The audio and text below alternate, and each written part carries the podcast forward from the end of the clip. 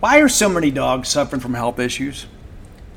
Actress Katherine Heigl, who's helped save over 16,000 dogs through her personal foundation, says they're seeing more issues than ever with dogs' joints, odors, and their health than ever before. After doing a ton of research, she feels there's one place we can all look to improve our dog's health their food. What she's discovered is that many dog foods are made in a way that can actually create toxins that could possibly be wrecking our dog's health. And that's true for many of the premium brands as well. Fortunately, she's found that just by adding a few special superfoods to her dog's food, she saw huge transformations in their health. She's made a 20 minute video explaining step by step how any of us can do the same thing to see incredible changes in their dog's health. I've got five dogs. I do. I love them. I spend most of my time with them. In fact, Mojo, my mama blue heeler, has helped me write six and a half books now. I want her to be as healthy and happy as possible. So if you feel like you do about your dogs the same way I do, let me encourage you to go to badlandsfood.com forward slash boneyard and watch Katherine's video right now. And again, that's badlandsfood.com forward slash boneyard. Be sure and check it out and make sure your pet is happier and healthier than ever. What's the easiest choice you can make? Window instead of middle seat? Picking a vendor who sends a great gift basket? Outsourcing business tasks you hate? What about selling with Shopify?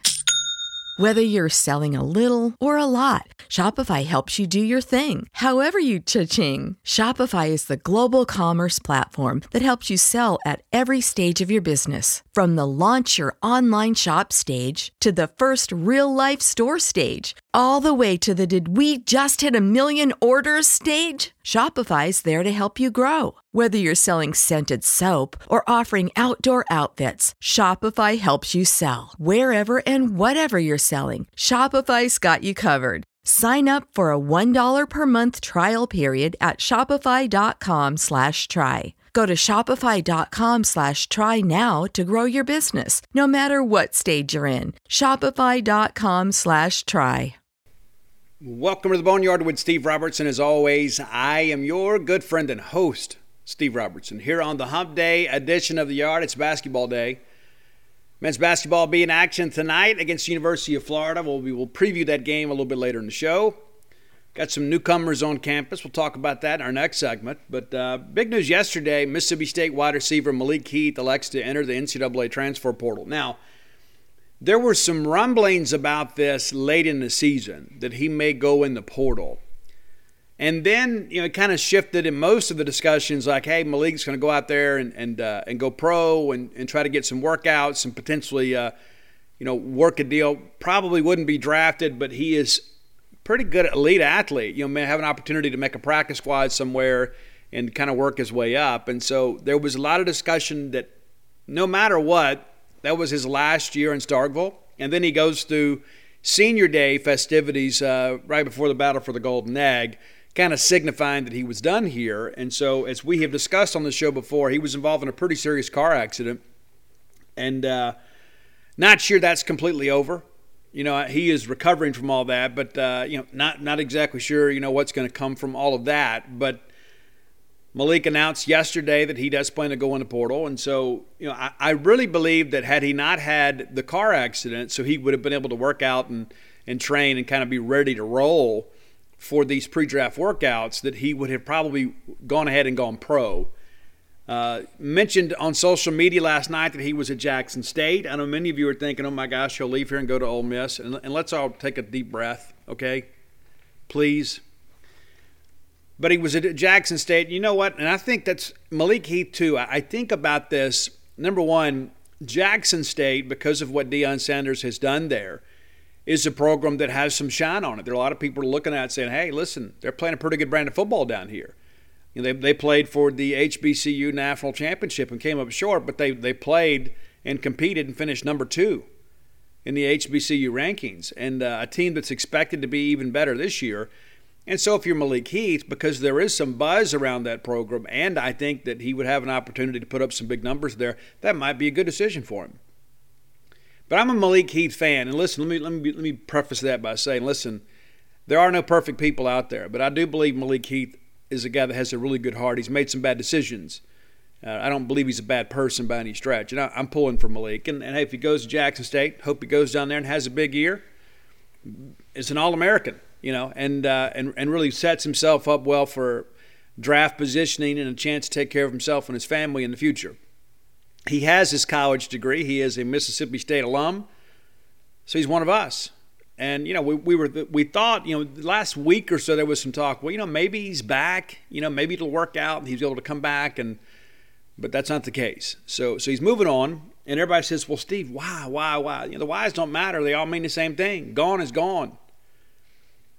You know, it's just kind of how things work. But he's not leaving because uh, you know that he that he was unhappy you know, with his role here. You know, he was a guy that tweeted out shortly after his accident to Coach Steve Spurrier, "Hey, we're looking forward to next year." You know, and but things didn't work out, you know, the way maybe that he intended. But um, you know, it is what it is. But he's moved on, so that makes 11 transfers from Mississippi State. Now, a lot of casual fans hear that number and think, "Oh my gosh!" We've been over this on the show before. If you've listened to previous shows, you know that State is actually among the best in the SEC when it comes to player retention the transfer portal is affecting everybody. It's like we're only kind of acutely aware of what happens in our little maroon bubble. But there's a ton of transfers out there, a ton. Now, sometimes that's best for everybody involved. But uh, I wrote an article last week, you know, about the production. Mississippi State is not losing much when it comes to production. Are you losing some potential? Maybe, maybe. You lose Aaron Brule, that's significant for sure. Outside of that, there hadn't been a lot of production until Malik Heath. And let's be honest, as much as I like Malik, he hadn't been the player that I, that I had hoped that he would be. You know, I, thought, I was hoping that he would be a difference maker.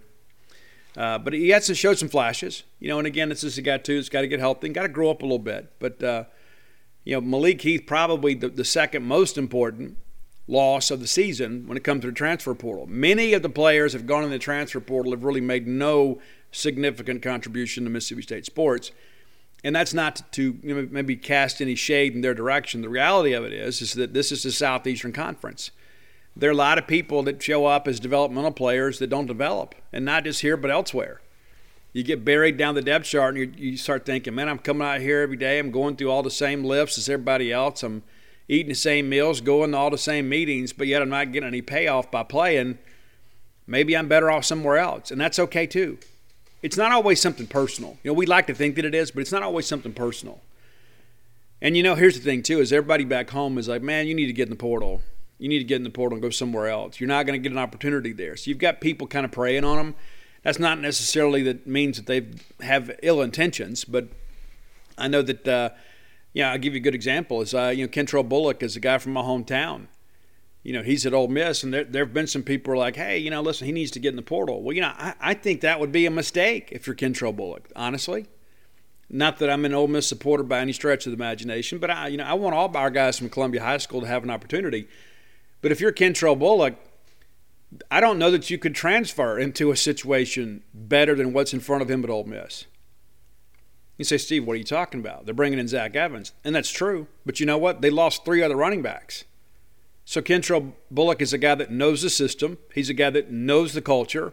He's a guy that knows the roster. And more importantly, the coaches and players know him. Kentrell Bullock is probably going to be the number two back behind a, former five star. You know, so yeah, so why would he go in the portal? You know, those are the things I think about. But again, there's some people back home that's like, oh, you know, he needs to get in the portal and do that. I, I, I completely disagree. I have no connection with Kentrell. I haven't talked to him, I guess, since he was, uh, you know, a senior at Columbia High School. But – if I did, I would encourage him. Nah, you need to stay where you are because you're going to leave somewhere else. You're going to go to a, probably a more crowded depth chart. And so those are the things that I think people don't really look at. You know, sometimes everybody has an opinion, but not everybody has facts. And so I just share that with you because, again, a lot of these young men are under a lot of pressure. They really are. There's no end to the advisors that they have. And, and, and many of those people really have their best interest at heart, but just don't fully understand – kind of lay of the land. You know, it's like, hey, we just want to see our guy play. We want to see our guy be happy. And, you know, that, that should be everybody's focus is we want to see these young people be successful. But it doesn't always work out that way. And maybe if you can't be successful here or there or somewhere else, you need to make a move. Because, again, You only get a short time in life to play sports. Let's thank our good friends at Bulldog Burger Company. I love Bulldog Burger Company. Might even go get dinner there tonight. May get it to go. May get some Bulldog Burger Company. And, and as I say that, you know, there are people within earshot here that's like, that sounds like a great idea. Sounds like a great idea. I love Bulldog Burger Company. I loved them before they loved me. Now, they love me a lot now, and I love them. But I loved them before they loved me. Before they were even sponsors of the show, I was a patron at Bulldog Burger Company because I enjoyed my meal at Bulldog Burger Company. I continue to enjoy my meals from Bulldog Burger Company, and you will too. I've had everything on the menu, absolutely everything on the menu. I would venture to say I've probably been there 60 or more times. Easy, probably more than that. Because usually what happens, like when some friends come to town and they're like, hey, I'm going to be in town for a meeting, or we got this going on, or I'm dropping the kid off at a camp. I'd like to have lunch with you. Sure, let's meet at Bulldog Burger Company. Okay, fine with me. Let's go. It's kind of become my meeting place. Make it your meeting place too, in more ways than one. Three great locations to serve you right here on University Drive in Stark Vegas, Gloster Street there in Tupelo, and the brand new one. Lake Harbor Drive in the Ridge and Flowood area. You'll be glad you went by there. Have the spring rolls as the appetizer. I would say I get three to four messages or tweets or you know tagged in pictures a week of people having the spring rolls, and then I see like the before and after pictures, and they automatically look better looking. It's incredible. It's science. Had that great restaurant quality hamburger. You'll be glad you did. Get the chocolate shake to go. You can eat a lot of places, but you can't feast a lot of places like you can at Bulldog Burger Company, the place where people go to meet. M E A T. All right, before we get into some basketball stuff, and in case you hadn't noticed as of late, I've been a little more excited about basketball, like many of you. It's like i am kind of planning my evening around the fact that the Bulldogs are playing tonight. Like, hey, I got to be somewhere around the television.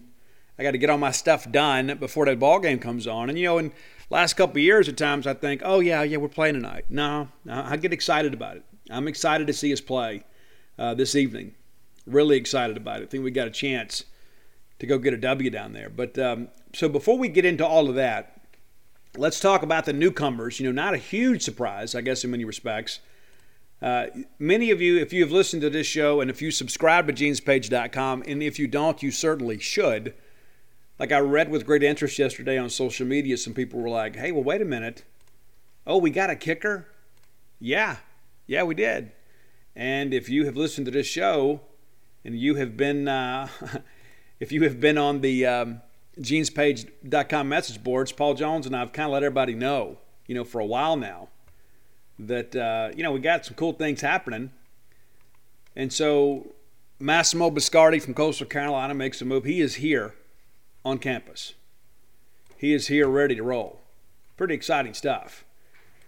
Now, also, too, uh, as of note, this has just kind of happened here, here within the last uh, you know, last few minutes, I guess, you know, since we have kind of all been together. But uh, Ben Rayburn, Ben Raybon, excuse me, Ben Raybon is a, uh, a punter that is going to transfer to Mississippi State too. And so that that's there's going to be some. They won't announce all the walk-ons, but they will announce the. Um, you know, they'll announce the scholarship guys that are coming on, and that's one of the reasons that you see Massimo uh, announced. But uh, pretty good stuff here. Ben makes the move from Northern Colorado Athletics, the Bears up there. Uh, ben is a guy too that uh, obviously has competed the college level, Division One FBS level. So we're, we're eager to get him in, and that's the thing too. One of the things I give Mike Leach and his staff a lot of credit for. When there is an issue, they will address it. May not address it as quickly as some of our fans want it to be addressed, but they will address it. Ben tweets out earlier, couldn't be more excited to announce I'll be playing my last year of college football at Mississippi State. Thank you to everyone who has helped and supported me along the way. 100% time to get to work. Hashtag Hail State. He also has a very interesting mustache there.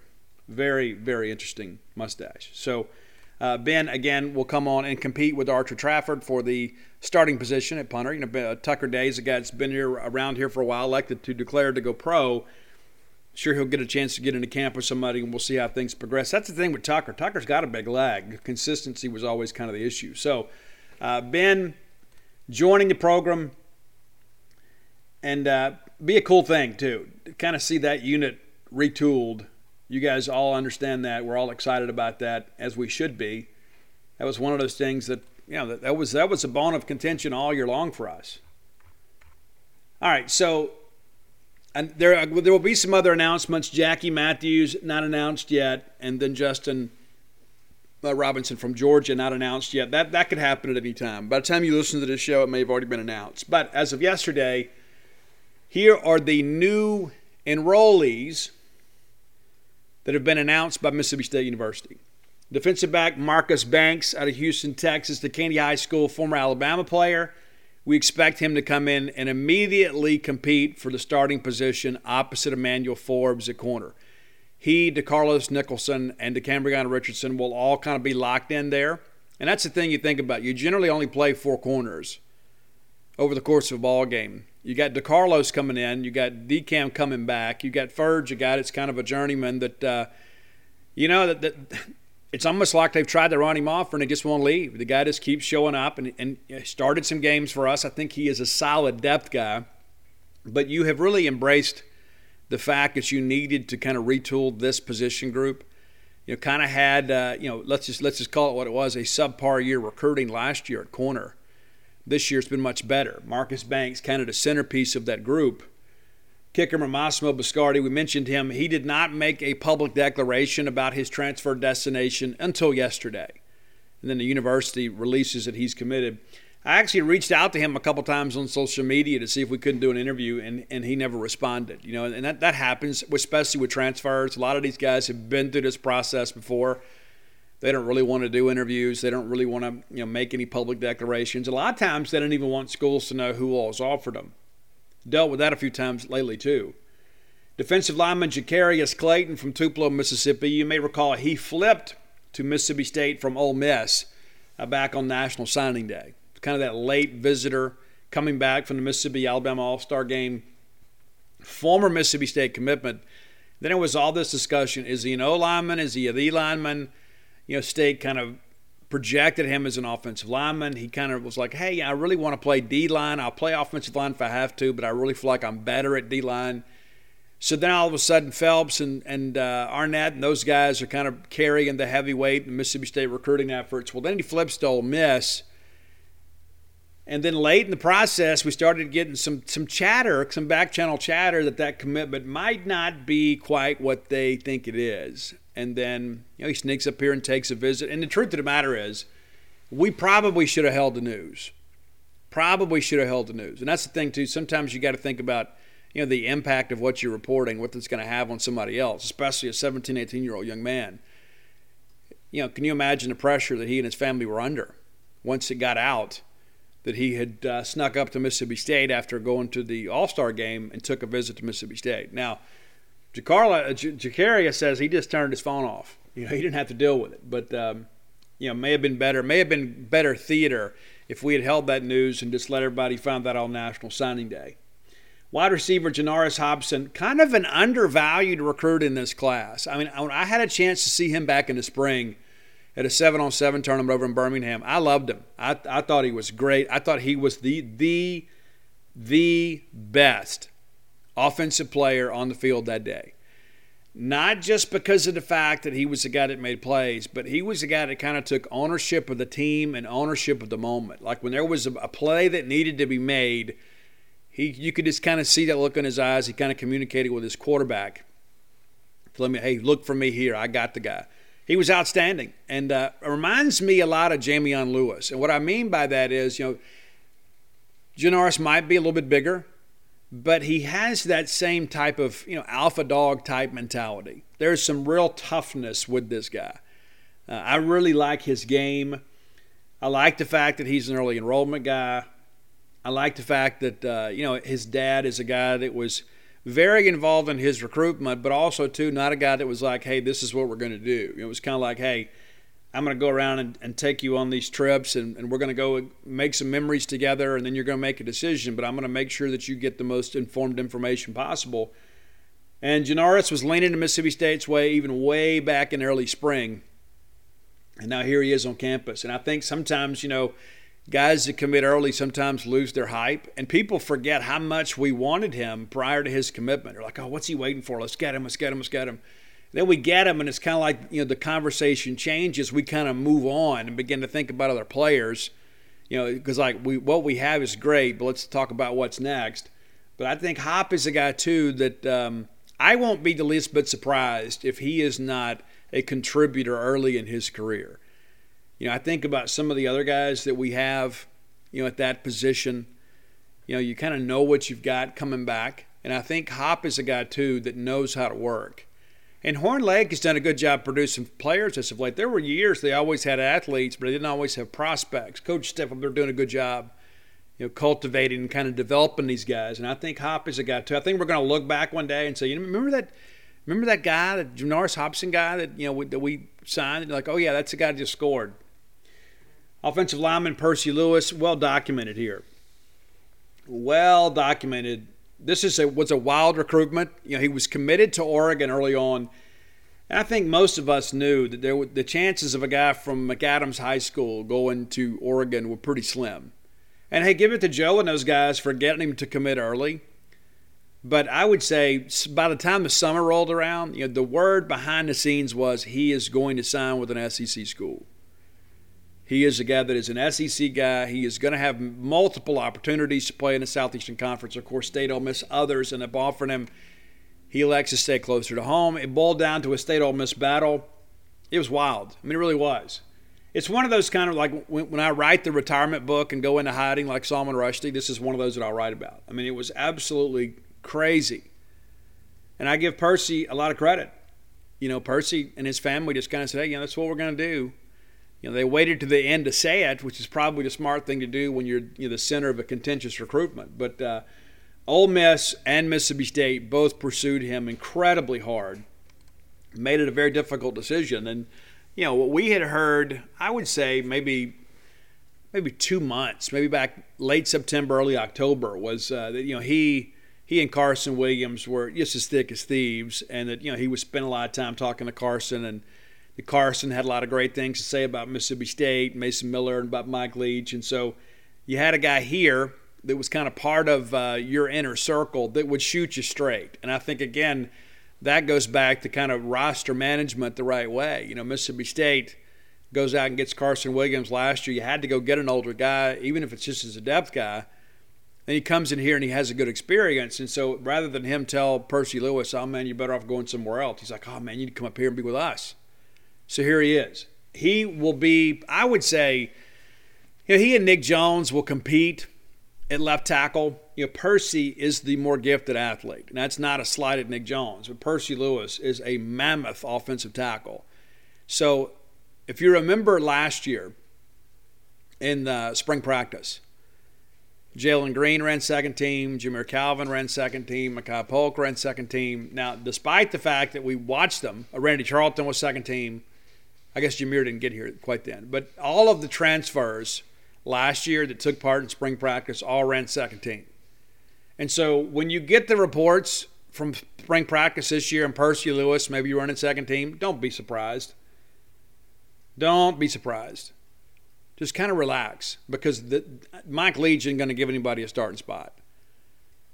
And it's disrespectful to the guys that are returning that, that somebody shows up day one and you hand them a uh, you know, a seat at the table. You got to make them earn it. So if you read those reports, like, oh, we must, he must not be as well we thought. You know, as Randy, Randy Charlton and those guys were like that too. You know, so you got to give them some time to kind of learn the system, and you know, then we'll see what happens in the fall. And of course, once we got into the fall, Makai Polk, and Green, we were running first team. Randy Charlton was kind of back and forth between first and second team, and then Jordan Davis goes down, and then you know he first team rest of the year. So I say that to kind of preface that because that's what's going to happen, and people are going to forget. You know, I do this for a living. You know, we go watch Mississippi State practice and play uh, when we can. And I remember all that last year, and I thought, you know what, this is Mike Leach kind of sending a message to those newcomers. It's like you got to earn it. We're not going to give you a starting spot. Now they were they were getting plenty of reps. Much will be the case with Percy Lewis as well. So when again, when you read Paul Jones's depth chart after the first couple of spring practices and Percy's running second team, don't go run to Facebook and say, see, I told you, because you're going to be wrong. Quarterback Braden Locke, this was a very, very, very interesting recruitment too, because he had a ton of options, took a ton of visits, but got it done early. And once he got it done, he was finished. Absolutely finished. This is a guy that wants to play in the air raid, and was again wasn't scared away by the fact that you've got Will Rogers coming back. You got two quarterbacks ahead of him, ahead of you, between you and Will Rogers. I mean, so you're kind of coming in from Jump Street as the number four guy. But Mike Leach kind of explains that to people. And here's the thing that I've always thought too: if you're dependent on a freshman quarterback to come in and play, it's not going to be a very good year. It's just not. Old is what wins in college football. There are some rare occasions where a young quarterback will show up, and the reason we remember those names is because they're the exception rather than the rule. But I like Braden Locke, not the biggest guy, has a big arm, very decisive with the football, played in an offense there at Rockwall High School that um, is very you know, similar to the air raid offense. They run a lot of the same concepts that Mike Leach does. Wide receiver Jordan Mosley for Northwestern. We talked about him recently. Former four star out of McGill-Toolen in Mobile, Alabama. Like his game a lot, but he is more of a straight line runner. The, the thing that I kind of noted in my scouting report is there's not a lot of variety in the route tree. Now, some of that too, may maybe a byproduct of you take what the defense gives you, and when you have the fastest guy on the field, it's like, hey, let's just run the fade. Let's just run the fade. And then they, the thing that I kind of noticed too is they didn't have the jump ball in the red zone with him. They ran the slant a lot. That makes me wonder: is that can he not elevate? Can the quarterback not throw it? You know, that's the thing you kind of figure out. But when you've got a guy that legitimately runs track level speed around the four fours, low four fours you know, some people suggest he's run sub 4-4. I haven't seen that other than people's reporting that. But when you've got a guy like that, and you've got a guy that number one was a former Tennessee commitment too. It's not like oh well he was from the southeast and nobody wanted him. He was committed to Tennessee until late in the process. And as I mentioned on the show when we broke his uh, kind of recruitment down, I think people forget what a mess it was at Tennessee this time last year. I mean it was an absolute mess. You remember they, they, had, they opted out of the bowl game and said it was COVID related. Next thing you know, we found out there's an NCAA investigation. You fire Jeremy Pruitt. There's his coaching search, and it seems like it takes forever to find anybody. And of course, at the time, they they thought that they were going to get Vince Lombardi, and you know, didn't work out. Mike Ditka wouldn't come out of retirement. You know, it's just like, and they get Josh Heupel, who I think has done well, but it was a mess at Tennessee, a mess. And so Jordan Mosley elected to go elsewhere, and then late in the process ends up going to Northwestern. Well, now he's back in the Southeastern Conference, which is where he wanted to be in the first place. And so, again, I'm okay going young in the portal, especially when you've got a guy that's got that kind of size and speed. Uh, defensive back DeCarlos Nicholson. Again, this is one too. Because we won and we've moved on, we kind of forget what a big deal it was. DeCarlos Nicholson committed to Mississippi State first and then he got Florida State, and then he got Kentucky, and then there's all these other people that jumped in the mix with him. And I'll be honest with you, shortly after he decommitted, I was like, we're not getting this guy back. It's not going to work out. It's not. Well, he's not coming back. Well, then he committed to Kentucky. And, I, and I'll be honest with you, when he committed to Kentucky, I was like, okay, we got a shot. If he had committed to Ole Miss, because in a lot of prospects, Mine State and Ole Miss are really very similar. You know, it's two schools within the home state. You know, the distance from home is relatively the same. I would have been more worried. Not to mention, there's some folks down there around Petal, I'm sure, that are the Ole Miss persuasion that would have only aided in the cause. And I don't necessarily mean that in a negative way. I'm just saying that there would have been a amount of local pressure. It's like, oh, we're so glad that you're part of our program, blah, blah, blah. You think anybody down at Mississippi Gulf Coast Community College or in Petal, Mississippi was, was stumping for Kentucky? Of course not. There was nobody out there saying, hey, man, really excited about you going to Lexington and being a Wildcat. It's just not going to happen. But you get involved with the in-state schools, it's completely different. And the in-state people are like, "Hey, man, excited you're a Bulldog, excited you're a Rebel." And so DeCarlos, and I give Darcel McBath a lot of credit, and he and Darcel took a whipping last year on the message boards and social media. Darcel McBath's a great coach. Now, the recruiting efforts last year, the recruiting results were beneath what we needed them to be. But this year, much more in line with our expectations and in many respects exceeded our expectations. He never gave up on DeCarlos Nicholson and then gets him back, flips him from Kentucky. All right, Bulldog fans, our friends from Tecovas want to remind you that uh, it's festival season, it's concert season, it's sundress season. Yes, it is. And you know you need some nice boots to go along with every bit of that. And Tecovas is your stop for the best in Western wear. Tecovas has seasonal and limited edition offerings this spring and summer, including men's and women's boots, apparel, hats, bags, and so much more. All Tecovas boots are made by hand in a very time honored tradition with timeless styles that are always on trend. And Tecovas has first wear comfort, so no break in period. You know how tough that can be with a brand new pair of boots. You can put these bad boys on and ride that ride with a smile. It's hard to find this level of comfort paired with the same level of style. So stop by your local Tecovas store, have a complimentary beverage or two, shop the new styles, the smell of fresh leather, and a friendly staff are always at your service. Many stores even have leather custom branding to make your boots truly personalized. And with regular live music and events, there's no in store experience quite like it. If you can't make it to a store, visit Tecovas. That's T E C O V A S dot com. They offer free shipping on all boots, as well as free returns and exchanges shipped right to your door. Go to tecovas.com and find your new favorite pair of boots today. Let's face it, friends, we live in uncertain times. Security, probably more important now than ever before. That's why it's important to keep you, your family, your property safe by working with my friends at Eufy. That's E U F Y dot com. Let me tell you a little bit about this new video smart lock they have. It's super cool because basically you get a three in one security system here. You can have everything on just one device instead of having the outside of your house look rather tacky because you got all kinds of stuff out there. It's not just about your security, but convenience. No more concerns about losing keys. You can assign passwords to your family members, and you can see who's kind of coming and going. You got that immigrated camera too. Uh, it's easy to install. You can set it up with just a Phillips screwdriver. You know, you don't have to go to a class on how to use power tools. No drilling required. You keyless entry. You don't have to worry about fumbling with the keys when you're getting back with a, an armful of groceries, right? How convenient is that? That in and of itself is a great benefit. You get fingerprint recognition. It's unlocking. Got that AI self-learning chip, so the more you use it, the more accurate it's going to be. You don't have to worry about the battery. It's got a rechargeable battery that can last around four months, and you get a notification before it runs out, so you don't have to compromise your family security. You got passcode unlocking, remote control, 2K clear sight camera. You can see who's at your door. You see these videos online all the time. Don't you think it's time for you to set something up so you can have the peace of mind of knowing that you don't have people constantly going in and out of your property? There's no monthly fee. Unlike other brands that charge you a monthly fee, you can have your recordings locally and never have to pay for storage. How cool is that? It's convenient, it's safe, it's a must have for your home today. If you already have like a video doorbell, you know sometimes people want to come and steal your, your doorbell. You don't have to worry about with, that with this. All right, so let's be sure to visit Eufy Video Lock. That's E U F Y official.com forward slash video lock. And it's time for you to gain control of your door. Again, that's Eufy. E U F Y. Lucky on National Signing Day. And, and then prevented him from visiting an Ole Miss. People forget that too. It's like everybody remembers the kid that's committed to Mississippi State. They talk about, oh, you know, like Jaheim Oatis.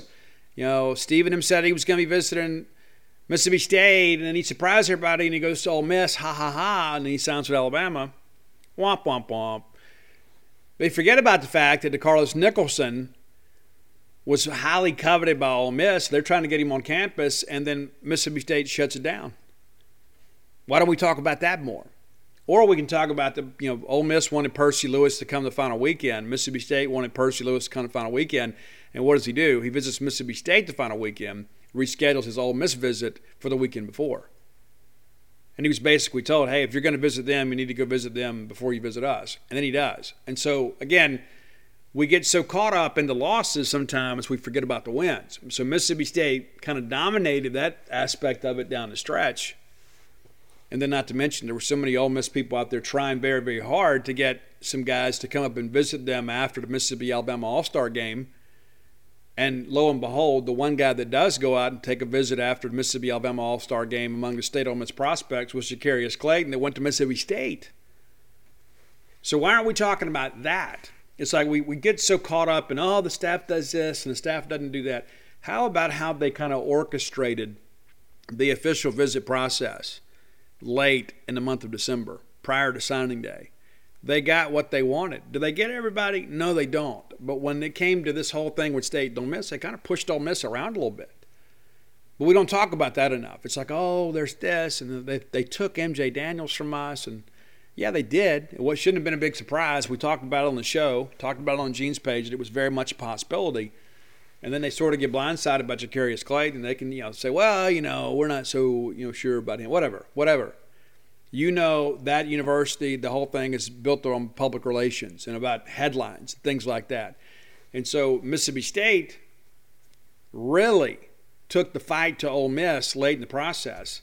And if I'm not mistaken, went head to head on what eight prospects in the month of December and got them all.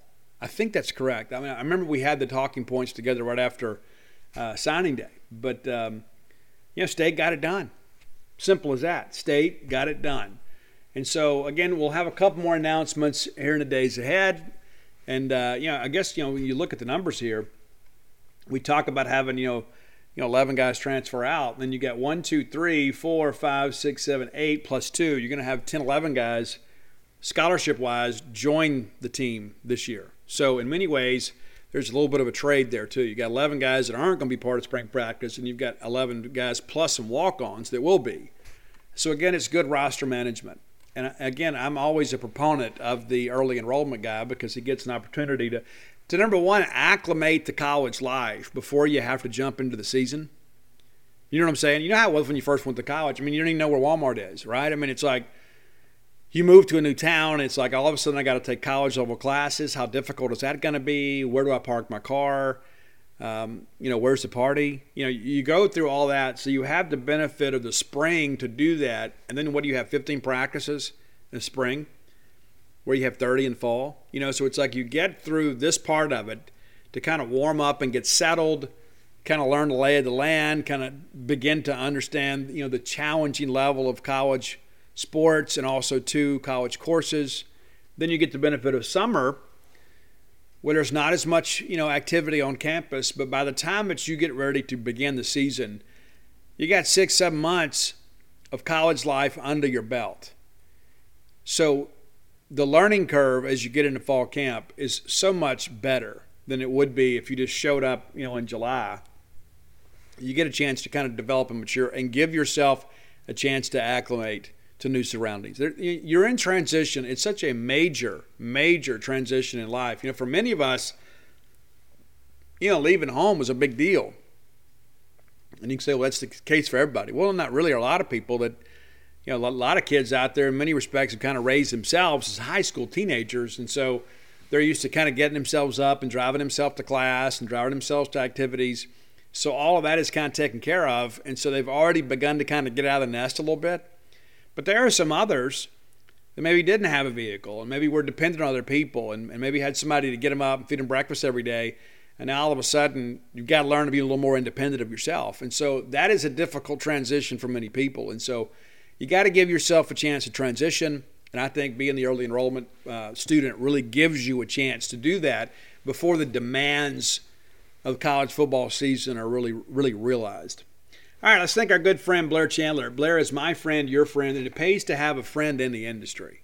There are a lot of people that have friends that'll do a lot for them, but I always love the fact that I know some people when I need to get something done, something that I can't do myself, that I've got friends I can call on. And Blair Chandler is one of those folks. If you are looking to refinance your mortgage or perhaps get a new mortgage, maybe perhaps you're looking to buy a home for the first time, maybe you're relocating, maybe you need a second mortgage, get that HELOC, uh, get some things working for you. I think Blair's the guy to work with. I like doing business with Bulldogs, and Blair does too. Blair has shared with me if you are a listener of this show, no matter your college allegiance, you mentioned to him, hey, Blair, I heard about you on the Boneyard. He's going to pay for your appraisal. There's so many fees associated, you know, with getting a mortgage closed.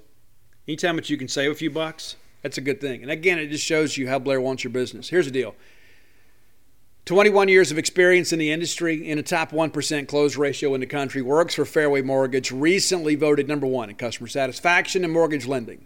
So not only do you have a great guy working for a great company, doing a great job, the guy's giving you a great incentive to, to do business with him. Again, mention to him about the Boneyard and you get your appraisal for free. Let me give you his personal cell number. 601 500 2344. Again, that's 601 500 2344. And if for somehow you miss the number, and you don't you're maybe you're too lazy to go back and look it up, just message me. I'll send it to you. I got Blair in my phone.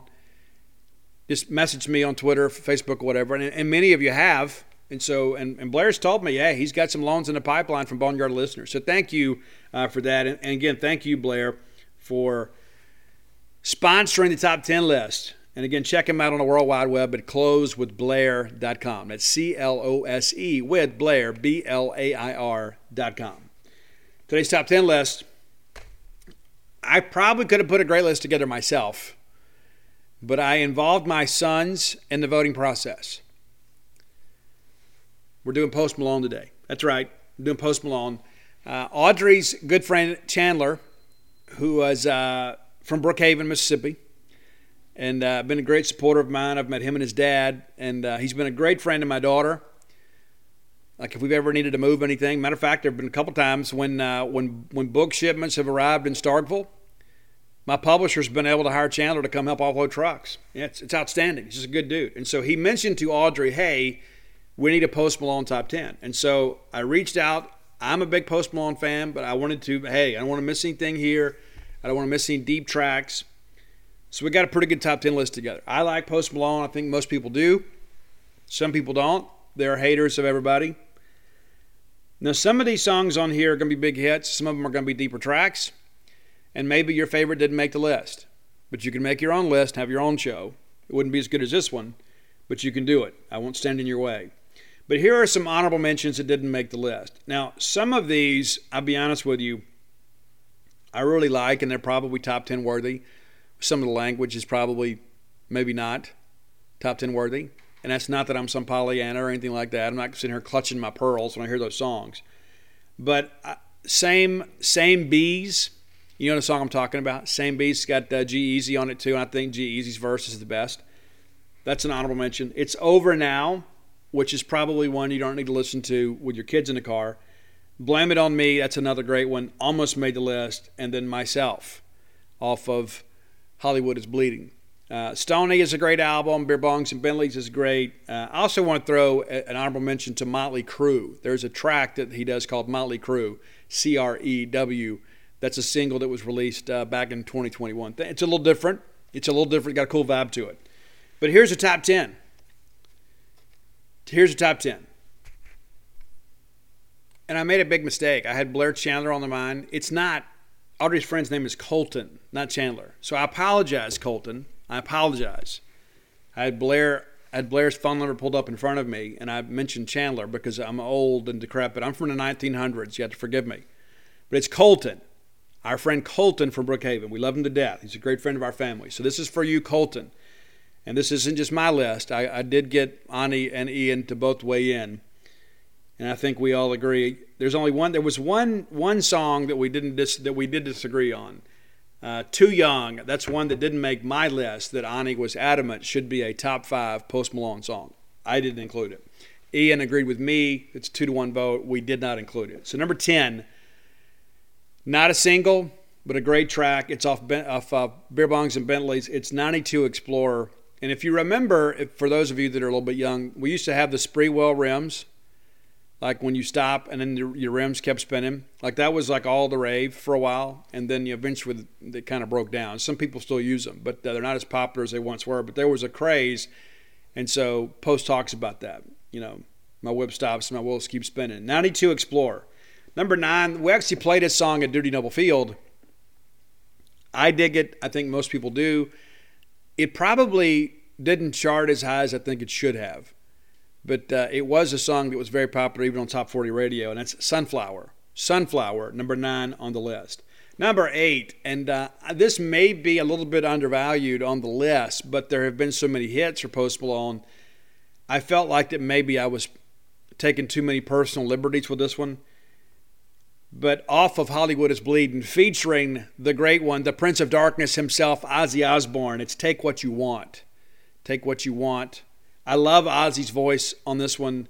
And listen, I get that there's like technology and that kind of stuff that can enhance stuff. But I remember when I read an interview right after they recorded this, they said Ozzy absolutely killed it. They had sent the song to Ozzy, then Ozzy recorded his part and they sent it back, and they were all excited. And I was thinking, how is this going to work? You know, Ozzy on a rap song. It's it's genius, and it's not even a real rap song. It is, uh, and that's the thing about Post Malone. I like a lot more versatility with him, unlike some other people in the industry these days. Number seven, a shout out to uh, one of the iconic Mississippi State football players, Dak Prescott, on his song. It's the song "Wow," and yes, Post Malone's a huge Dallas Cowboys fan, and uh, says, "Hey, you know, we're, never we're never punt, always going for it. Hail Mary, Prescott touchdown." I think that's exactly how that goes. But anyway, shout out to Dak Prescott. The song is "Wow." I, I love the bass on this one too. It sounds great in the car. Number seven, "Wow" on the list. Number six, a song that probably is higher on my list than it would be on most lists. I love this song, and I think it's one of those songs that's probably a little bit undervalued. The track itself is really unlike anything else in the catalog, and I think post delivery is really good too. It's Other Side. Other Side, number six on the list. Number five, this is one that Ian really fought for and thought should be top three. I disagreed. I'm the dad, I make the call. But Circles. Circles is another great track, and again, one that got some radio airplay, and a lot of people absolutely dig this one too.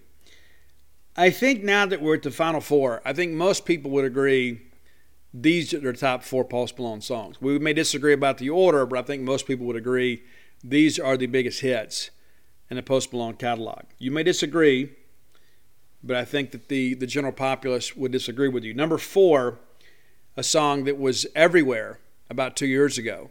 Everywhere. And I, I said before, there should be a rock version of this. Somebody should go out there and play this live and rock it up and put more of an edge on it, but it's better now. And I think at some point we've all felt that way. You only say that because I'm not around. You say that you're better now, but it's only because you can't say it to my face. You know, you just kind of say it to your friends and your family. But we both know. We both know you're not better now, and I'm not either. Again, it's kind of the, uh, you know, the, dying pangs of a relationship. Number three, former walkout song from national championship first baseman Luke Hancock is congratulations.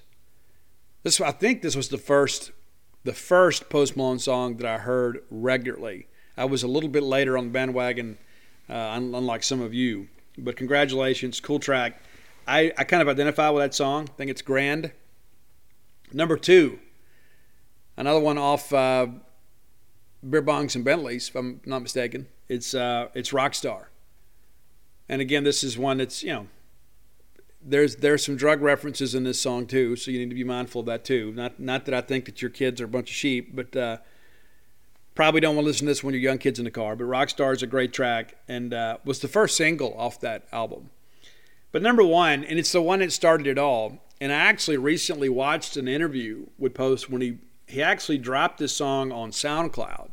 He was an unsigned artist at the time, and he drops this with a picture of Allen Iverson, and it's the song White Iverson, number one on the list, White Iverson. And he said there were so many people that said, "Hey, don't drop this track. It's not you."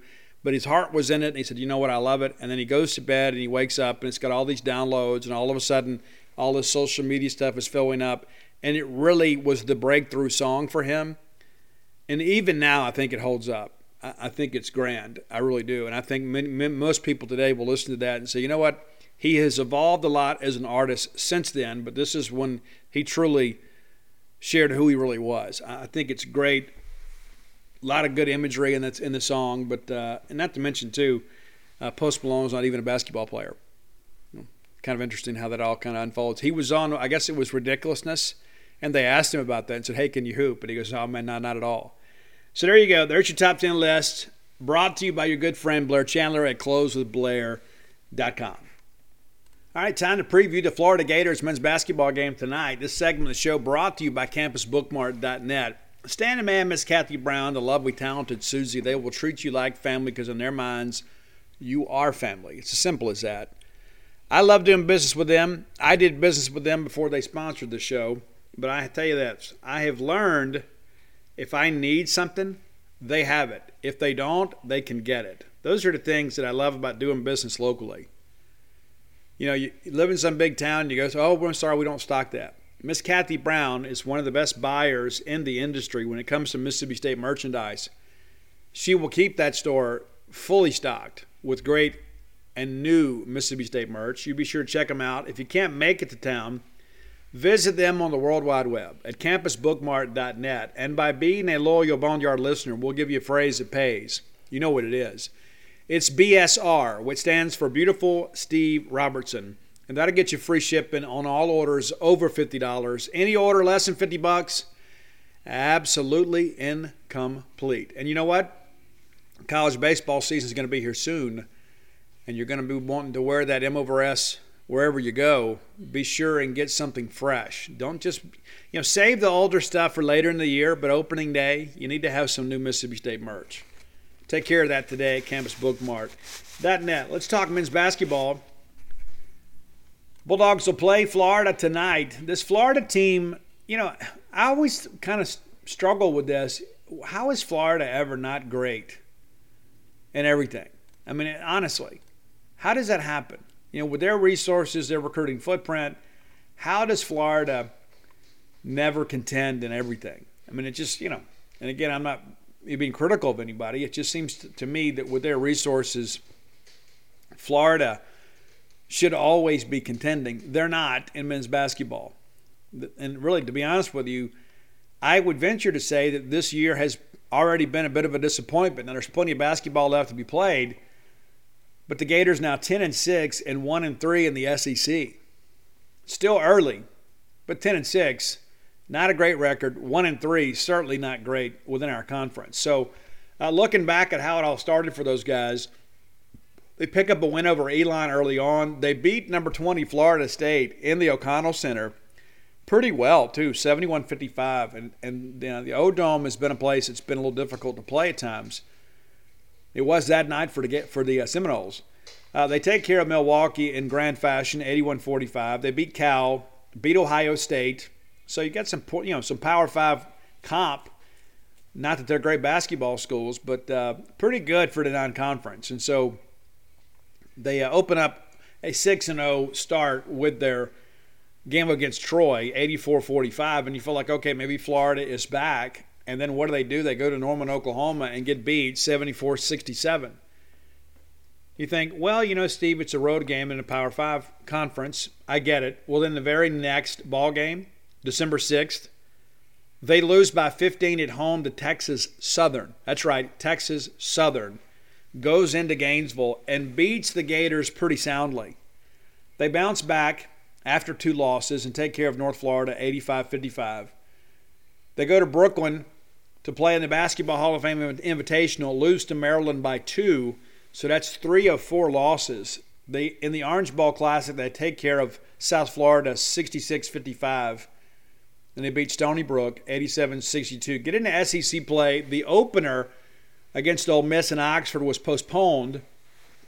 And then they lose 83-70 to Alabama, the team that Mississippi State just defeated on Saturday.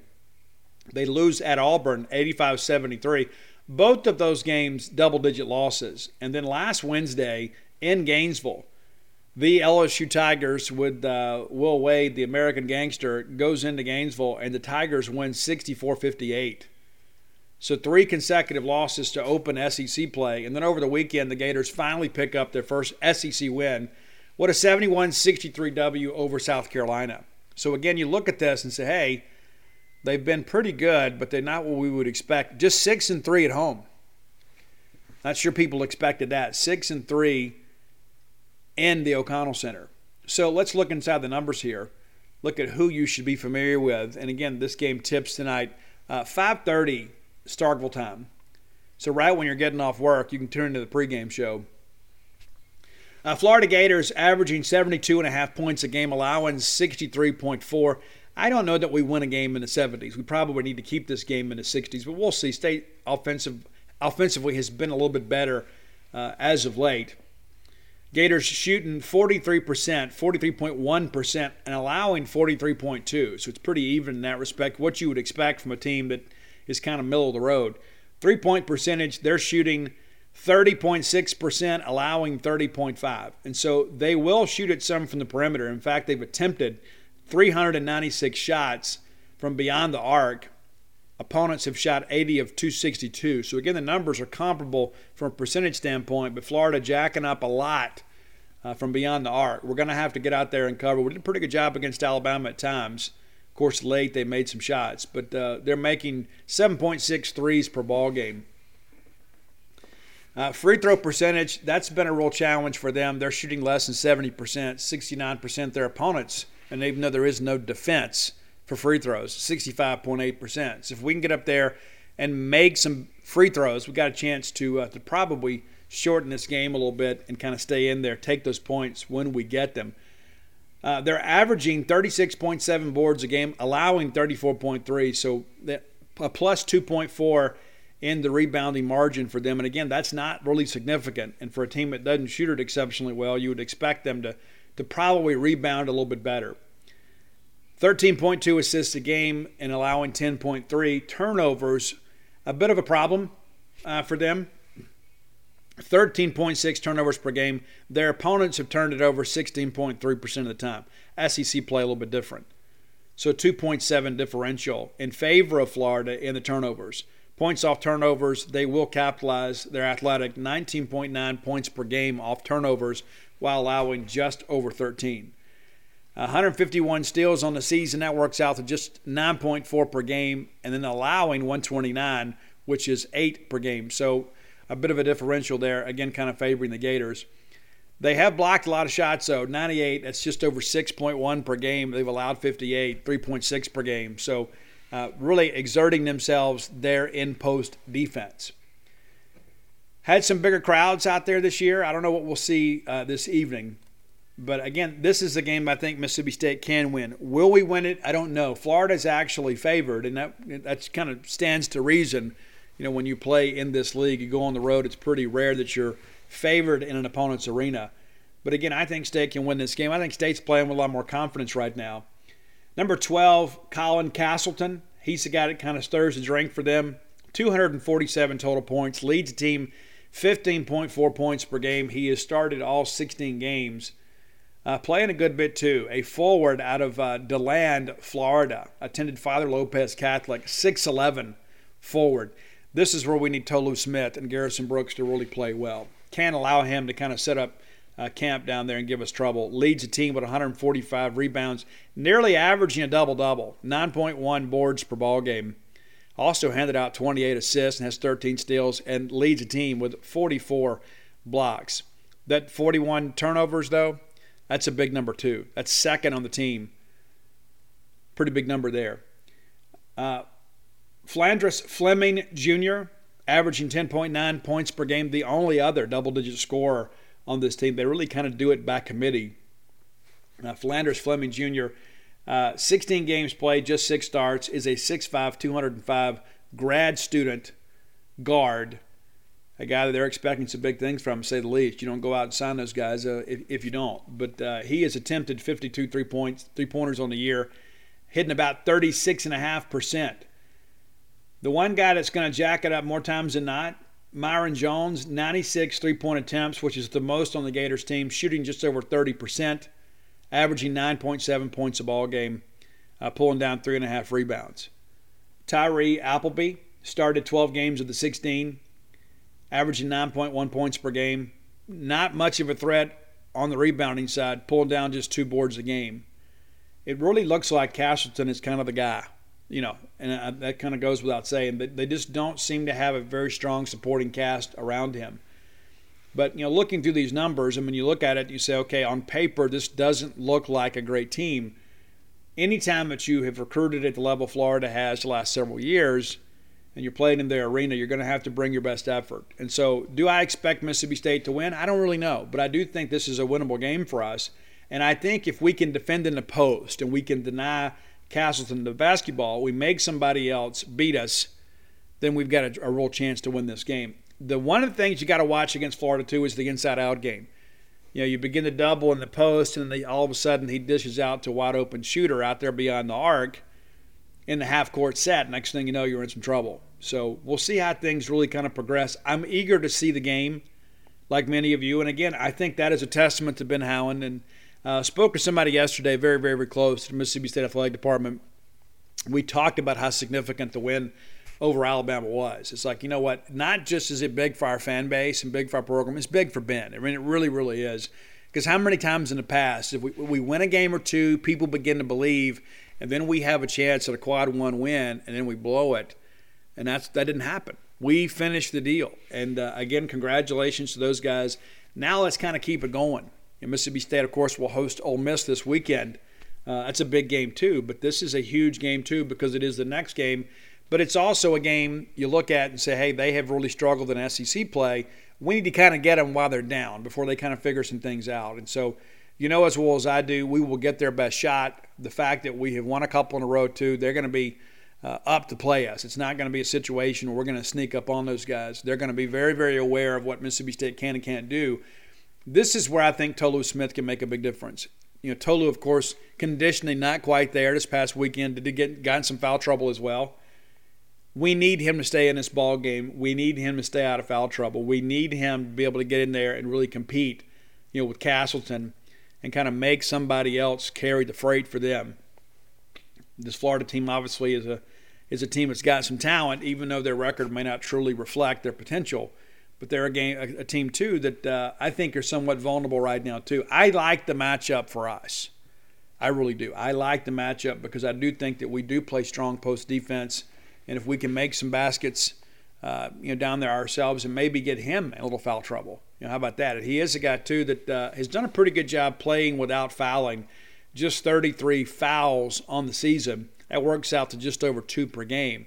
So that's a chore for the Bulldog post players too. Is you know what do you do with a guy that actually can play effective defense without getting too physical?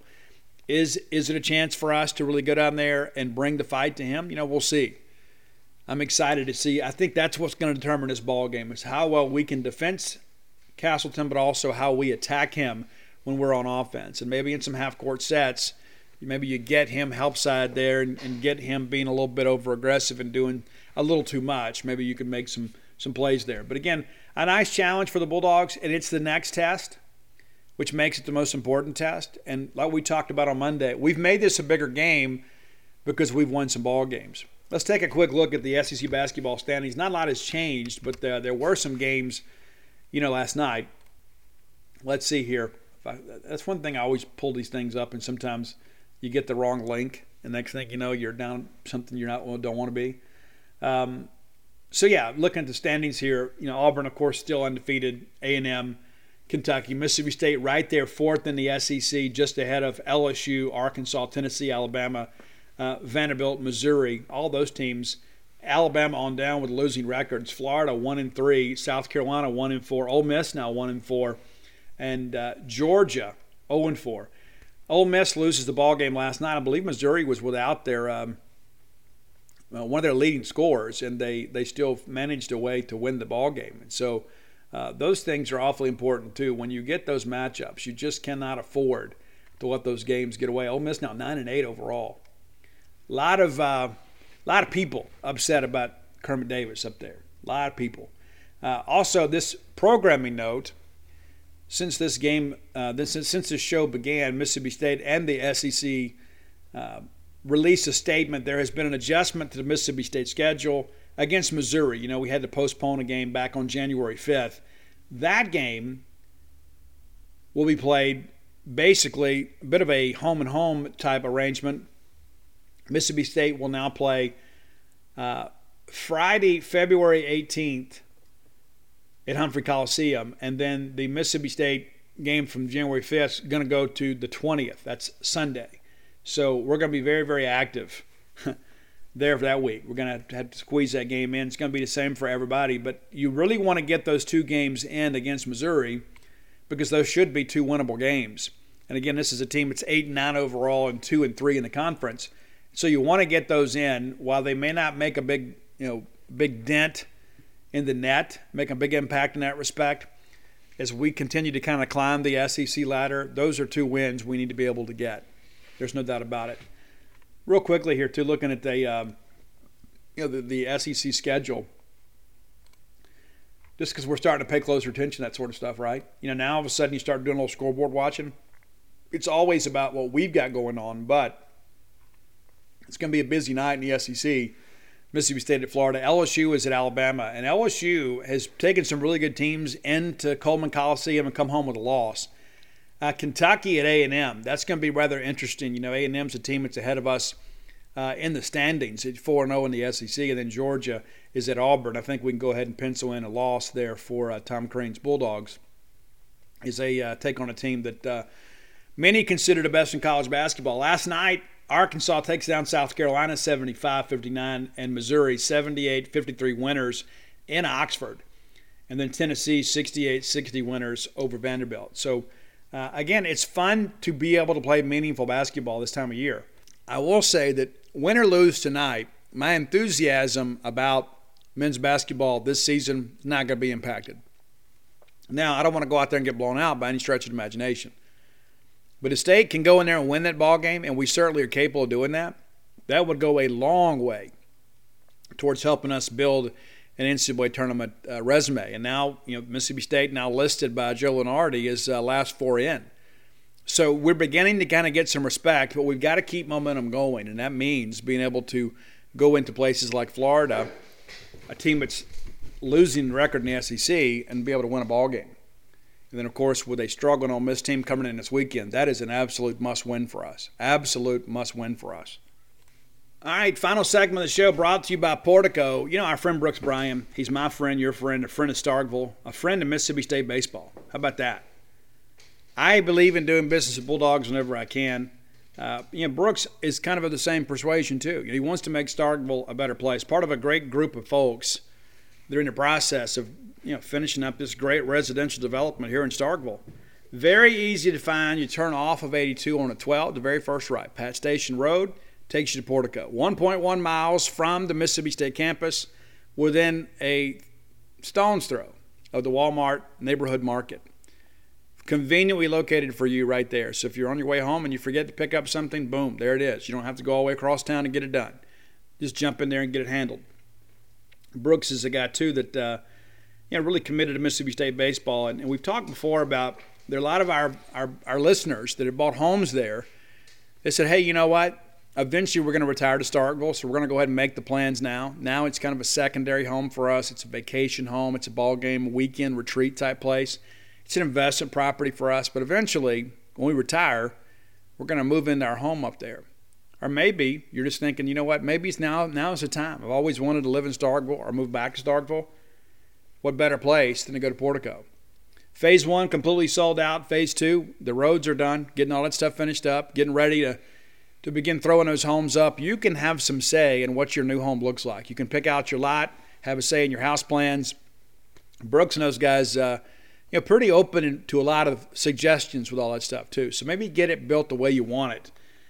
You want some more information? I know you do. Give Brooks a call at 601 416 8075. Again, that's 601 416 8075. Told you guys before. I moved to Starkville. I moved out in the sticks after living all those years in Baton Rouge. I wanted to have some privacy and uh, you know have some land and be on some water and things like that. I got all that. But if I was moving to Starkville now, having had this experience, I would move to Portico because I'd want to be closer to campus. I'd want to be close to campus. And again, you're on the right side of campus, you're on the quiet side of campus, but you're close enough for convenience, but far enough away to have a little privacy. Again, go check it out today. Portico. Make Portico your next move. All right, let's talk a little college baseball. And uh, Division One baseball, D1 baseball. You remember D1 baseball used to just be kind of a, a, a hub for scores. You know, I guess they set up like an RSS feed or whatever, and – and they just had scores. You'd, go to their website and you just have, have a scoreboard, and all of a sudden, a few years ago, they get some investors. They hire Kendall Rogers. They hire Aaron Fitt, They've recently hired uh, Mike Rooney. You know, Kyle Peterson's involved with that group. I respect D1Baseball.com to the point that I'm a subscriber to D1Baseball.com. A lot of people out there providing college baseball content. I, I, I love these guys because when I'm on the road, they're on the road. I go all over to Southeastern Conference. I run into these guys. I go to Fort Worth, Texas to go watch the Bulldogs play. They're there. They get out and go see teams play. And so I use their rankings throughout the year. Other people use the coaches poll or they use Baseball America. And no disrespect to Teddy Cahill and Joe and those guys. Love those guys too. I have just had more interaction with D1 baseball. I know some of you all think that Kendall Rogers is a homer for certain schools, and I, I can just tell you, based on my experiences with him, that's just not the case. And in fact, down the stretch of all the college baseball experts, when we got to Omaha, Kendall Rogers was the one that picked Mississippi State to win it. How about that? And then down the stretch, I had to remind him. I was like, hey, you're the only one. He goes, was I? Yeah, you're the only one that picked Mississippi State. And so going into that final game, you know, Mississippi State ready to go. Mississippi State wins it. Now, Aaron Fitt says Kendall Rogers uh, you know, flips and flops a lot. You know, he kind of jumps on the fastest horse. But uh, I just respect the job those guys do, and we've broken down some other top 25 polls. I've been waiting for this one because I felt that it would be the most fair, not just to Mississippi State, but to everybody. There are a lot of teams out there that, you know, so much guesswork in putting these polls together. But I just there, there's some things. You know, there's some teams that are ranked like in some people's top ten, and you're like, you know, does, does this guy know that this guy didn't come back? Do they not know this and that? I feel like this is a really good poll. This is probably more in line with how I would rank the top 25. Of the top 25 polls that have been released, this one matches my opinion probably better than any other. So let's go with this. Uh, number 25, Miami. You know, Miami had got hot at times last year. Never really could get over the hump. They ended the year unranked. They're 25 in the D1 baseball poll. Mississippi State's first opponent, number 24, Long Beach State, finished the year 28 and 15 and also unranked. But you're beginning to see some late top 25 buzz for this Long Beach State team. The, the 49ers, but they're dirtbags. You know, those those guys are going to come in here. They're going to be ready to play. They're a veteran team you know, we expect to win the weekend, but if we could somehow get a sweep over these guys, over a top 25 team to open the season, it would be a very, very strong statement for the defending NAFL champions. It's like, you know, we could have scheduled anybody, but we've got a top 25 opponent coming to town. And it just kind of worked out well for us because you remember we went out there in 2020 and they were set to come back in 2021 because of all the COVID regulations. They didn't, but we get them here this year. And so it works out too. We're actually going to get a better team and a better test. Duke, number 23. I like this Duke program. I don't think they're a team that really contends in the ACC. I do think they're a team that wins in the ACC. You, know, you remember a couple years ago, you, you probably your Duke postseason memory is when Duke absolutely just destroyed Vanderbilt. I mean, absolutely beat Vanderbilt to death. And Vanderbilt on the brink of elimination trots Kumar Rocker out there and he throws a no hitter. And at that point, Kumar was kind of an unproven college commodity. We knew who he was. We knew that he had a bright future. We knew he was Tracy Rocker's son, but he wasn't Kumar yet. And then he throws a no hitter, forces a game three, Vanderbilt wins. It's crazy. But Duke is a team that is kind of quietly a super regional contender more years than not. They don't always get there, but they're a team that they're a difficult out in regionals. And I do think they're a team that will probably be similarly situated this year. Number 22, Dallas Baptist. People kind of slept on them a little bit last year. They finished the year 41 and 18 and ranked 14th, nearly got to Omaha. There are some people in college baseball media circles that believe Dallas Baptist is kind of an Omaha team in waiting, but it's just a matter of time before they make it.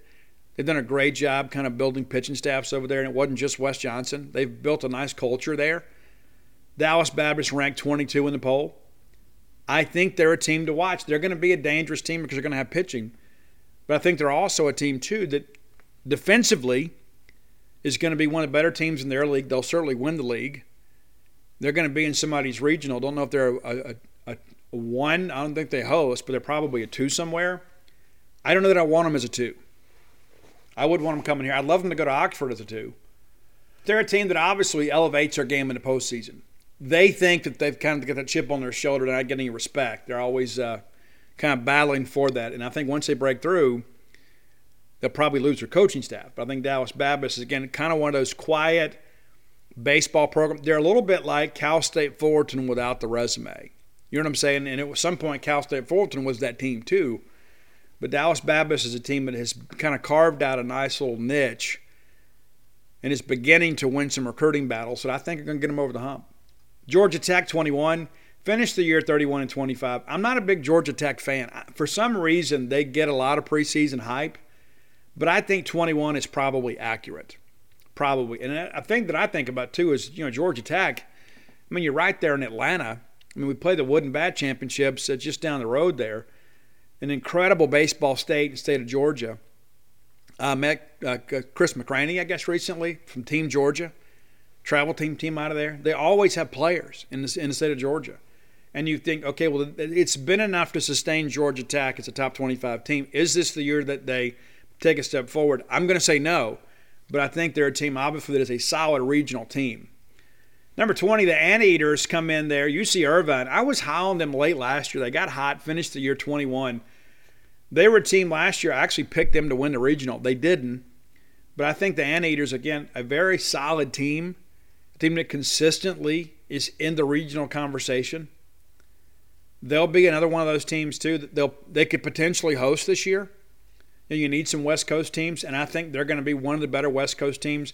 One of the things that I love to do after we go cover a game at Dudy Noble is I come home and I eat my Taco Bell and I watch West Coast baseball if you ever catch the eaters online or watching them on, on ESPN, stop and just let, stay, leave, leave the game on because they play baseball the right way out there. I, I would say UC Irvine, you know, they're not the flashy, you know, prospecty type team. They kind of get some of these renegade types that uh, have a little something to prove. It's part of their culture. Number 19, Tennessee. Tennessee loses a ton of pitching. They finished the year number six last year. You remember they made it to Omaha, uh, one of the first teams eliminated we didn't get them in Omaha. We got them in Hoover, and they smashed us. And uh, I still contend to you, we did not bring our best effort in Hoover. Tennessee preseason number 19, that's probably about right. And some of that, too, I think, is uh, out of respect for Tony Vitello. Very hard nosed coach, kind of a rah rah guy, alpha dog type guy that really gets the most out of his guys. And so Tennessee, really kind of fortunate to have him. You know, that was the big talk of Omaha last year was, was Tony going to stay? And everybody's like, where's he going to go? you know, when the job at LSU got filled by Jay Johnson, you begin to think, okay, well, if, if Sully is staying at Florida and Jay is going to Baton Rouge, where's Vitello going to go? And then they sign him to a nice extension. It'll be interesting to see what happens this year. I don't think Tennessee is as good as they were a year ago, but I think Tennessee baseball is back in many respects. Not that they've ever been, you know, a baseball power within this league, but they have fielded some really good teams, produced some great players. And I think as long as Tony is there, Tennessee is going to contend for the top 25. Number 18, Oregon State. I like this Oregon State program, even though Coach Casey's not there anymore. I, I think Oregon State, they are basically the best pitching staff in the West just about every single year. That won't be any uh, in question this year. They will have great pitching. There's no question about it. They're going to have great pitching. It's kind of what they built a program around. They don't get big crowds out there. They produce big time players, though. And Oregon State was a team last year that uh, was kind of a trendy pick. Some people thought, you know what, maybe they'll make a run here late, and didn't really work out. But they're they're going to return a lot of pieces and be a team that really, I think, really competes, you know, out west, you know, for the Pac-12 championship. I don't think they win it, but I do think they will make it awfully interesting. TCU at 17, you know, Kirk Saarloos is the coach there now. He's kind of been the coach in waiting for a while. I'm eager to see what he does there. You know, Schloss has moved on. And there was some talk, too, that uh, Saarloos wasn't going to get the job. And then he, he does ultimately get the job, which was the right thing, considering he had stayed there and been loyal to those guys. They've always got pitching. They don't always have hitting in defense, but they always are a competitive team. But now you've got a culture shift. So now that you know, Kirk has the reins. What do they do differently to kind of get over the hump? I think programs like TCU are what Duke and Georgia Tech want to be. You know what I'm saying? I mean, they're they're always in the top half of their league, and they always seem to kind of come together late. Of course, they were the first top eight national seed eliminated last year. But I think some of that may have had to do with all that was going on behind the scenes, you know, with Sauce and being rumored for all these jobs you know, it's difficult to focus on the job at hand when you're you're expecting to get the, the next job. Uh, number 16, Georgia. We've talked about them before. Uh, Mississippi State will actually play in Athens this year. I'm looking forward to that. There, I will punch my SEC bingo card in its entirety this year. There are only two SEC stadiums that I have not attended a game or covered a game at, and that's Missouri and Georgia. I will get a chance to do them both this year. Looking forward to go back. Now, Scott Strickland always has pitching. Always. Always, always, always. And it's not just recruiting. They do a good job developing pitchers at the University of Georgia, and that is kind of Scott Strickland's pedigree. They went 31 and 25 last year, but here's the. They couldn't score. That was the thing. They couldn't score. A little bit older this year, got a chance to be a better team. I think 16 is about right.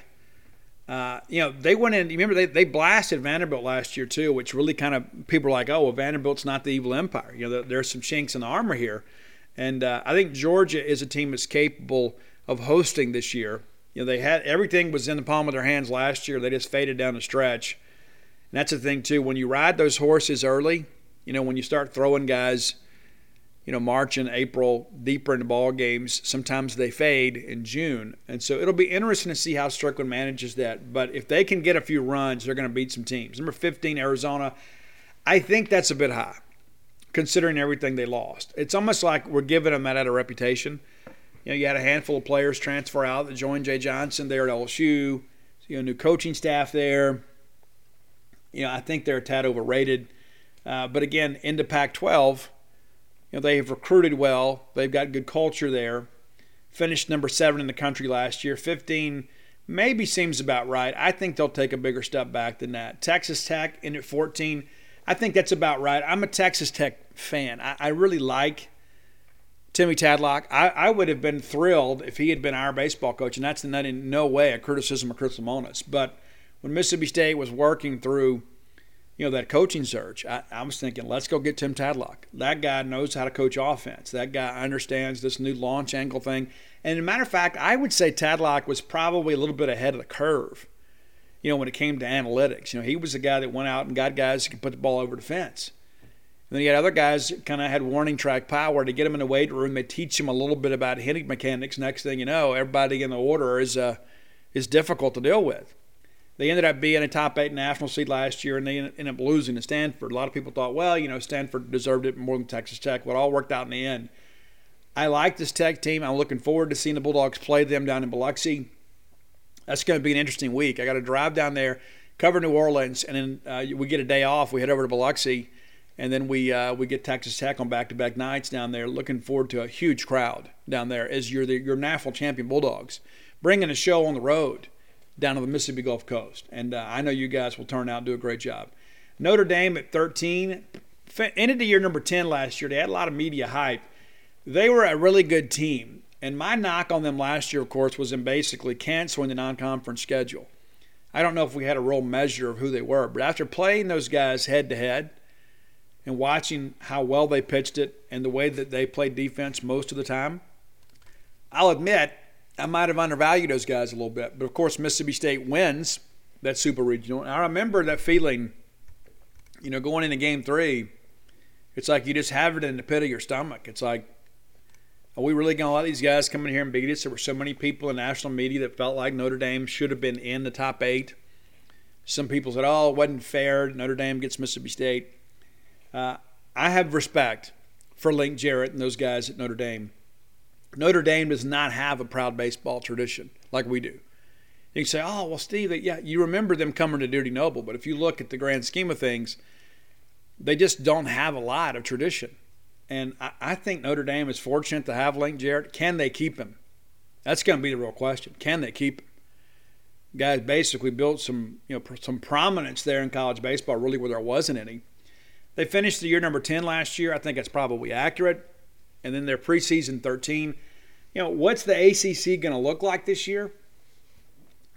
Based, if you look at the numbers here, kind of running through the, uh, you know, what how they're ranked here. They're ranked as the third highest ACC team this year. And again, I go back to last year. You know, when you don't have to throw your pitchers in the midweek, you have everybody available for the weekend. You've got a competitive advantage nobody else does. They also uh, lost a couple of big big hitters, as you guys know.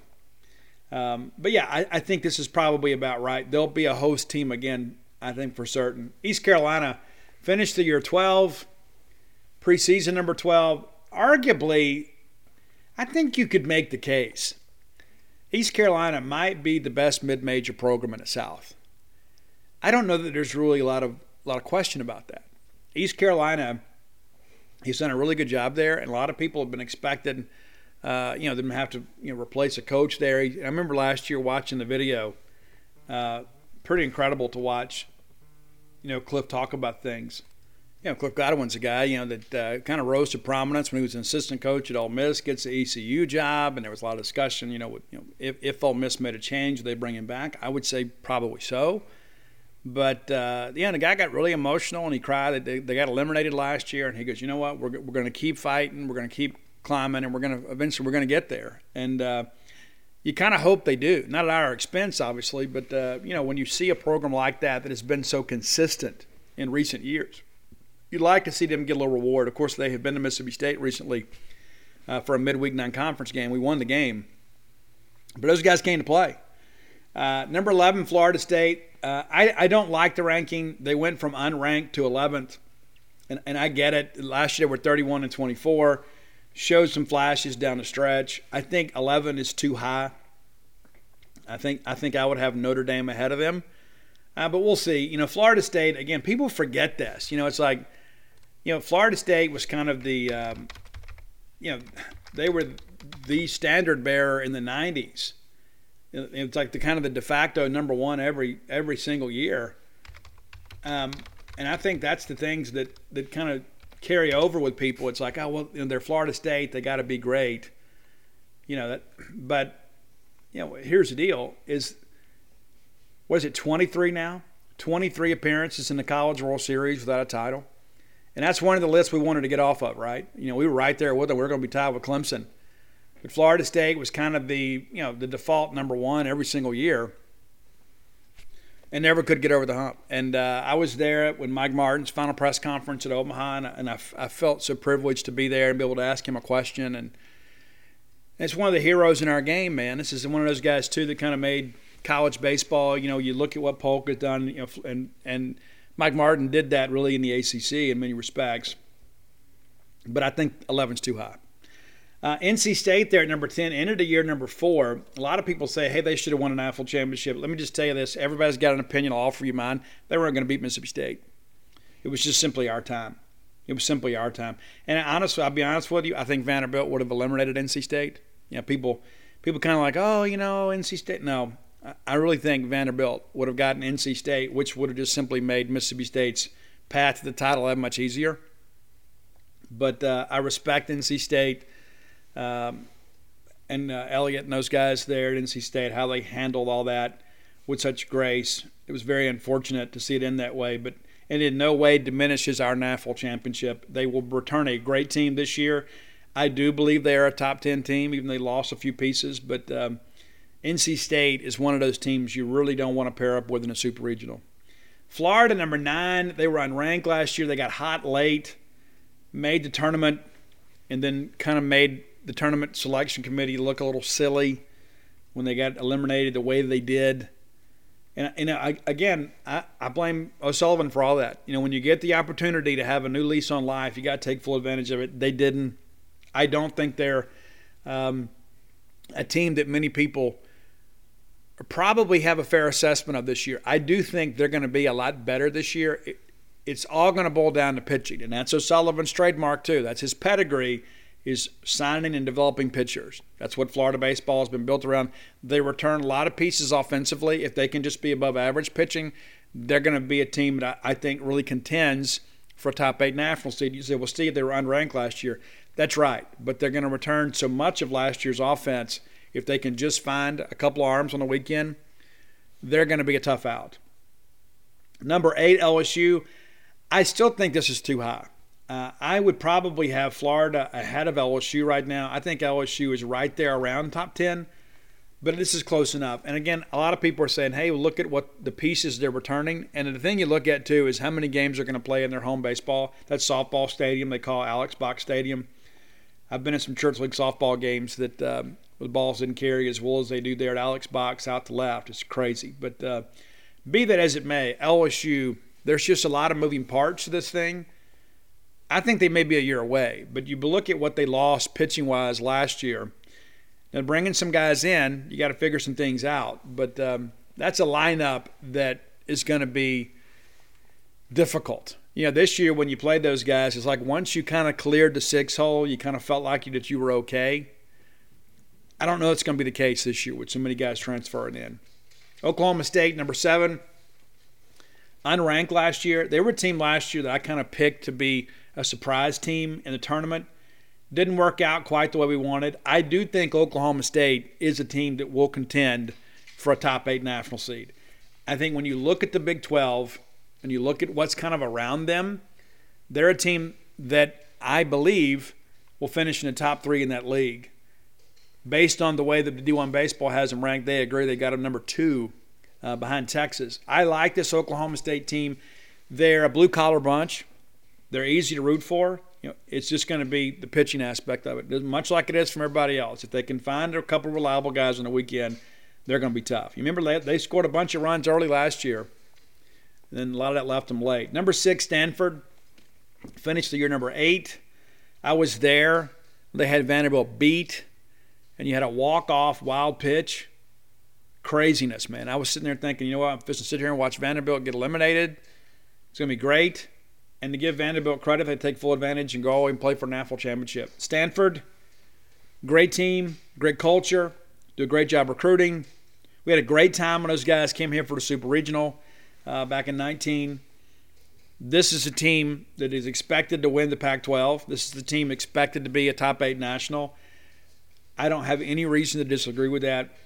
Again, watch those guys play. They play a good brand of baseball. Now, of course, you know they're kind of part of that NBA group too. They're kind of like they do some of the Vanderbilt stuff. Ole Miss number five, I, I think it's a bit high. I do believe Ole Miss is a top ten team. I would probably have Stanford ahead of them, and I would probably have LSU and Florida ahead of them. I'd probably have Ole Miss more like eight or nine. Uh, but definitely top 10. Ole Miss is going to be able to swing it. The issue with Ole Miss is going to be is pitching. You're like, oh, well, they bring all those guys back in the bullpen, but they weren't any good. And then you lose two frontline studs on the weekend. And so, oh, we got to trans. It doesn't work that way. It just doesn't work that way. That's the thing that I think about all these transfers that come in from other leagues to the SEC you got the best coaches in college baseball breaking down your mechanics and breaking down the things you do. And so they're going to find the holes in your game. They're going to exploit them. Baseball is a game of adjustments. And that's not just in game adjustments, that's in season adjustments from weekend to weekend to weekend to weekend. All of a sudden, they pick up your tendencies. The next thing you know, you're throwing bad practice. And I think that's kind of where Ole Miss is. Now, offensively, Ole Miss is going to be outstanding. They will be one of the best lineups in the country. Tim Elko is back, you know, and you can you know, say what you want to uh, you know, about his decision to come back. But uh, I think he was a guy that would have been drafted pretty early. He's betting on himself uh, coming back, and I think he is the centerpiece of that. Will, will easily be a preseason All SEC pick. But yeah, this Ole Miss team, if, if you can't pitch it, Ole Miss is going to beat you up pretty good. They have some guys that can really swing it, and I think that lineup is. Uh, when you get a guy that's on and you can start sitting some guys down, get them guessing a little bit, you, you can win. But Ole Miss I think I don't think they contend for a top eight national. I think they're certainly a super regional type team, and then it kind of depends on matchups after there. But you know, a lot of people say, "Oh, you know, Steve, there's this." No, no, this is this is a good Ole Miss team. Last year was a good Ole Miss team, and I actually think, you know, I think last year's team on paper was better, which is why I think this Ole Miss team this year may be a tad high in the rankings because you don't have Doug Nikhazy. You know, you don't have, you know, a couple first rounders on the weekend. You know, what are you going to do? And it's like you think, well, you know, we had to, we didn't have a bullpen last year, so we had to work those guys early in the year, and so they end up both missing some time. Gunnar Hoglund too, who's an absolute stud. You you ride those horses too hard in March and April; they're not around for you in May and June, and that that's kind of what happened to Ole Miss. And they say, well, you know, you've got Dustin Diamond or, or Derek Diamond, all due respect. Um, he had the back issue last year. Is that a chronic problem? Can he be a Friday night guy? Is he just a Sunday guy? I don't know. But you got to figure it out. And Bianco and those guys always kind of find a way to piece it together. But when you don't have guys that can get you seven, eight innings, well, then who picks up the slack? Well, it's the bullpen. And the bullpen last year was proven to be completely ineffective. and one of the worst bullpens in the conference down the stretch. Uh, your Bulldogs, number four. I think it's about right. You know, I think that's probably about right. I would actually have us number three. I would have us number three. Uh, they have Vanderbilt number three. And I think when you look at Vanderbilt, I don't understand the love that Vanderbilt is getting. I know it's like people are, are kind of banking on, well, Tim Corbin has run a great program. That is absolutely true. But you don't lose two first rounders off your weekend rotation and get better. And then, you know, you look, we talk so much about, you know, some of the guys they trotted out there last year against us, and we rocked those guys. Now, everybody improves a little bit year to year, at least you hope. But Vanderbilt lost a lot of pieces last year. Now, they're recruiting at a level unlike anybody else because of the advantages that they have. Is Vanderbilt a top 10 team? Here's your hot take. I'm going to say no. I'm going to say no. And I don't think there are a lot of people that would agree with me right now. And let me tell you why that is. I think a lot of people are caught up in the cult of Vanderbilt. They say, oh, well, even when Van- Vanderbilt just reloads, and in some respects they do. But when you look at all the guys they lost last year, and the fact that Florida is expected to be better, Tennessee is consistent, Georgia expected to be better, and now all of a sudden, you know, the bottom half of the East isn't quite what it once was. Now you look at Missouri and say, hey, you know, Missouri's still Missouri. You know, Missouri came in here and take two out of three from us last year. Kentucky, I think, will be better. Are they a top 25 team? No. I think Vanderbilt's ride – of kind of coasting in the East and having the benefit of playing Kentucky and Missouri and Tennessee every year when they have not been great teams, I think that's over for us for a while. That's the thing. You look at it, it's so difficult for a team in the SEC West to win the overall SEC championship because you're going to have to play a potential NCAA tournament team every single weekend in your division. Anybody a divisional foe, every one of those teams that you play is going to be a team that's in contention to make the field. It's just not like that in the East. And I think this year the East will be more competitive, and I think it hurts Vanderbilt. I think Florida will prove to be the best team in the SEC East, and I think Georgia is going to spoil somebody's season. That's my hot take. Vanderbilt, not a top 10 team. Are they a host team? Absolutely. Can they make it to Omaha? Yes, they can. At this point, I'm not expecting it, though. And I said last year on this show that Vanderbilt – uh, was a team last year that I felt, even though they had the big guys on the weekend, they were somewhat vulnerable because of their inability to score. Well, does your ability to score get any better when you consider all the pieces they lost last year? And then there's issues at catcher. You know, what are they going to do at catcher? That, that's a joke, too. Uh, I think Vanderbilt is a team that uh, is overvalued. They are a good team, a really good team. I don't think they're an elite team this year. Uh, number two, Arkansas. I can't really argue against this. Uh, I like Dave Van Horn uh, as a coach. I mean, I'm sure uh, if I went to dinner with him, I may not like him quite as much. But uh, Arkansas is going to be competitive as long as Van Horn is there. Simple as that. They're recruiting at a great level. They have committed themselves to improving the facilities at Baum Stadium. And no matter what people say on Twitter, it is not the best stadium in the SEC. It is among the best atmospheres, but much of the grandstand and kind of the infrastructure there is pretty antiquated like, oh, you got to come to a game there. Guys, I've been to games there, and I do enjoy going to games there, except when state loses. But from a facility standpoint, the grandstand at Baum Stadium is probably not even in the top four or five in the SEC. And that's just kind of being honest. And a lot of people that put these things out there, they've never been anywhere. It's kind of like when Ole Miss built an IPF, and they're like, oh, it's the best in the country. Well, how many have you seen? Well, ours. Kind of like at Arkansas. It's like, oh, we get the best stadium in the country. Well, how many places have you been? Well, I've been here in Jonesboro. Well, you know, I mean, come on. And that's not in any way to diminish the Arkansas program. I got a lot of respect for the Razorbacks. They were the best team in the country last year in the regular season. They couldn't finish the deal. And it's like, oh, we were number one. Yeah, it doesn't matter. If you don't win the tournament, it doesn't matter what happens in the preseason. And I go back to something John Cohen told me when he was a player at Mississippi State. He was a junior in 1989 at Pete Taylor Park. Getting my Mississippi State baseball cards autographed. I have them to my left. I can touch them right now if I wanted to we just we had been number one most of the year. We lost and we dropped a little bit, and I said, you know, I'm disappointed we're not number one anymore. He goes, you know what? The only poll that counts is the last one, and that's the one that we plan to be number one in. So Vanderbilt, Arkansas, Texas, everybody else, Ole Miss, everybody that had a little taste of number one at times last couple years. That's all cute. It looks good on Twitter, but it only matters. The only team that's truly number one, 2021, is the last one that Mississippi State was at the top of. Could Mississippi State be perennial number one? Could they be a consensus preseason number one this year? Yeah, I don't know.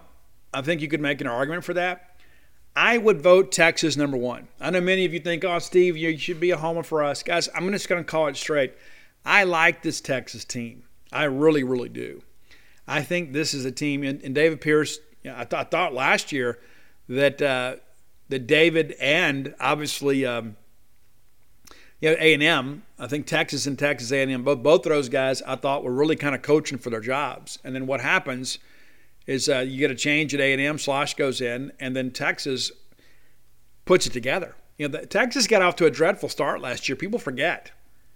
You know, Texas had some tr- trouble early on. They get the pitching settled they get the defense settled, and next thing you know, they're on their way to Omaha. And I wanted to play Texas because I felt like we were better than Texas, not just because we beat them, but just from a matchup standpoint. I said, you know what? There's too much swing and miss in this lineup, and we can throw the baseball by them. We did.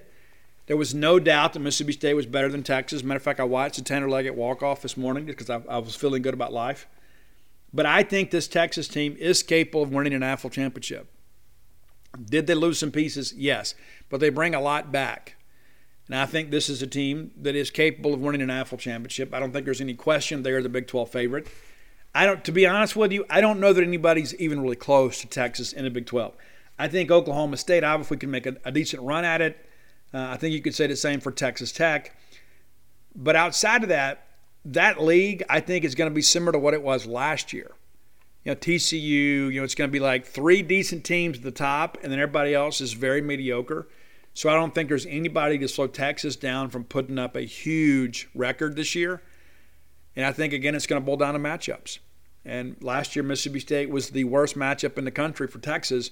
And the truth of the matter is, is you know, we had the rain delayed game, and then we we missed some golden opportunities, and they, they beat us in the extra inning game. Uh, but I thought that was a turning point at Omaha for us because I think I give so much credit to our fans that stayed after and cheered our team out of the dugout after that rain delay. It stayed to like one in the morning Love you guys, man. You guys are true maroon. But this Texas team, I think they were probably a year ahead of schedule. I don't think many people expected them to make Omaha in the early parts of the 2021 season, but yet there they were. Kind of surprised some people, but um, they've got some dudes. And uh, Mike Antico has kind of moved on. If I'm not mistaken, I think Antico is gone. He was a grad transfer last year that uh, played center field for them and hit lead off. But uh, they have got some you know, they got some prospecting type dudes on that team, and Texas recruits at a very high level, and they're going to go out and recruit those Major League Baseball prospects and not just great baseball players. And I think it's going to pay off for them this year. Do they win the whole thing? Don't know if I call that. Can we win the whole thing? We can. I'm not ready to call it. You know, we're still figuring some things out. It's a long season, but I do. Again, I respect the D1 baseball poll. I hope you guys do as well. Um, but yeah, I, I, think outside of a few things, there are a couple minor tweaks. To be honest with you, I think the biggest one uh, is Vanderbilt. I don't think Vanderbilt's a top 10 team. Uh, and I do think that uh, Arizona is probably a little bit high, even at 15. So, and we'll see. We'll see what happens with TCU. But outside of that, I, I, I agree for the most part with this poll. I think most people will as well. Okay, Dogpile the book, man. We're about uh, about a week away from those books being delivered to the publisher. Supposed to ship from the printer on the 26th. It'll take about two days to get here. And then I will go run down to Jackson and I'm going to sign thousands and thousands of books and then they're going to mail them to you. So, you know, your, your books will be in the mail in just over a week's time. It's been a long process for all of us. I'm kind of glad it worked out the way that it did. I wanted everybody to get it for Christmas, but the bottom line is everybody will have a chance to read it and be excited before college baseball season. Uh, I'll be honest with you guys. Sometimes I'm uh, sometimes I get all wound up, man. I get uh, I get to thinking about how, how important it was, you know, to be there and to write this book, and uh, just really really excited about you guys having it, and and um, I never I always knew this moment would come. I never thought I'd be the guy writing the book, and it's just been my honor and privilege to write it, and, and so many thousands of you have already pre-ordered the book, and uh, it's very very humbling to say the least. So. Uh, if you hadn't ordered yet, you can at dogpilethebook.com. You won't have to wait as long as everybody else because you've you've uh, you know you're waited to order. And I want to tell you guys this too. Nobody has accused me of this, but I think it's important you understand this. Um, I told the publisher and my agent that uh, I did not want to be paid any royalties until the books were delivered because I just didn't feel right about that. It's like people have bought this book and so their money is tied up. They've already spent their money. They don't have a book yet. I didn't feel right. And so they're like, hey, we, you know, we've got your, your first royalty check. They're calculating this. I was like, guys, just hold it. I don't want to take any money from anybody until these books are delivered. And so I just say that because you know we're kind of in this thing together. I didn't want anybody to think, oh, well, Steve's out you know, Steve's got my money and he's you know taking some cruise, and then uh, I don't have my book. So I have not made a dime to this point. Now I will be paid at some point, but I haven't made a dime at this point. And so I just wanted to share that with you guys, just because I'm a person of integrity. I do have some ethics, and uh, I just felt like it's important for you guys to know that. So that's going to do it for today. And again, if you're looking for other books, you can find them at dogpilethebook.com. You can get Alpha Dog, Stark Villains, or Flim Flam signed, personalized, however you like. If you're looking for Blooms of Oleander, you can find that at Amazon, BooksMillion.com, uh, Barnes & Noble. And I continue to get requests about the Stark Villain shirts. I wore a long sleeve the other day, and somebody's like, hey, where can I get that? StarkVillains.com. And I know many of you are thinking, hey, I know so-and-so's a big fan of the Boneyard, a big fan of Steve. Yeah, maybe give them that gift. That's a pretty cool thing there. Give them the gift get him the Stark Villain shirt. Maybe let, let get him a Stark Villains hoodie to wear to Dudy Noble this year. How about that? That'd be pretty smart.